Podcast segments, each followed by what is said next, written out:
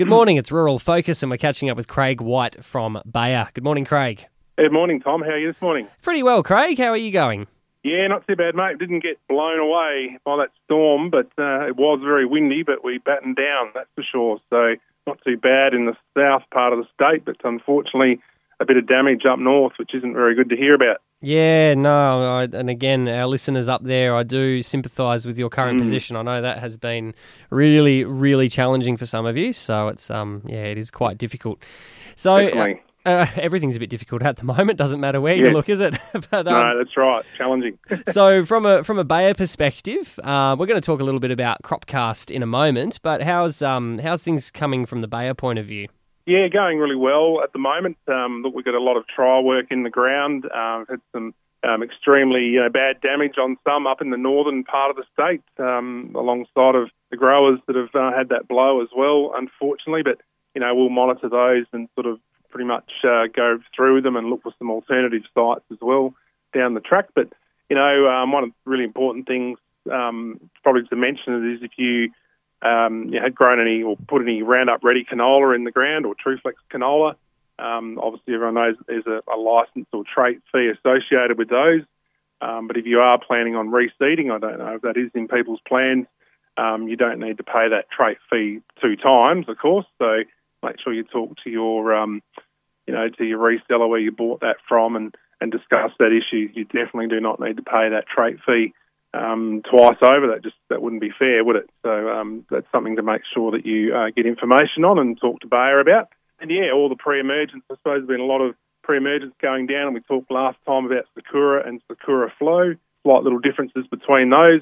Both are available, still available if you are still needing that for some uh, for some crops going in, you know, weed activity or whatever it might be at the moment. And yeah, last time, Tom, we talked about the importance of getting the Sakura um, or the tank mixing in order uh, order correct. We, we went through that in a lot of detail. and also covered that on the Bayer Cropcast episode 12 that'll be out uh, hopefully this week. Yeah, very, very good. And you did mention last time as well, uh, people could call up if they wanted to get one of the stickers to stick on their tank just to give the process there. That's right, yeah. And after the last one, there was a few people did ring up, so that's great uh, to know that people are hearing us and uh, pointing out. So the 1800 number is 1 800 804 479. 1 800 804 479. So it's available, that tank sticker, that tank mixing guide, uh, on our homepage, crop.bayer.com.au. Um, right up there on the, what we call the tools tab. You'll find it very easily, but you can ring up that 1800 number and uh, request a sticker to go on your tank or whatever. And yeah, there was a few that have uh, already gone out um, in the last couple of weeks, which has been really good. Yeah, awesome. So look, probably a little bit, little bit early to start talking about this one, but we will touch on it anyway. And this is the Aviator X Pro. Yeah, that's right. Aviator X Pro is certainly fungicide. Like people may have seen the advertisements on the television, wondering why on earth would be uh, talking about Aviator X Pro fungicides at the moment, but it won't be too far around the corner, I suppose, in some areas where they will be requiring that. And you know, we're looking at uh, broad spectrum, you know, disease control in the chickpeas, cereals, canola, and all sorts of pulse crops. Um, so really important. If you want information on those, go to our website, um, look that up, talk to your reseller about that, and um, yeah, they'll get some good information. Then also, I suppose, Tom, before we get to that stage, you know, early weed control. We always talk about velocity and precept, for example, and velocity um, coming in at that, you know, from that three uh, two leaf stage in both the wheat and barley crops, and then Precept is another option for broadleaf weed control in your oat crops, which is a really nice one as well. Very safely, you can come in from the three leaf crop stage, but you can also use Precept in the wheat and barley. So velocity from the two leaf um, crop stage in barley and wheat,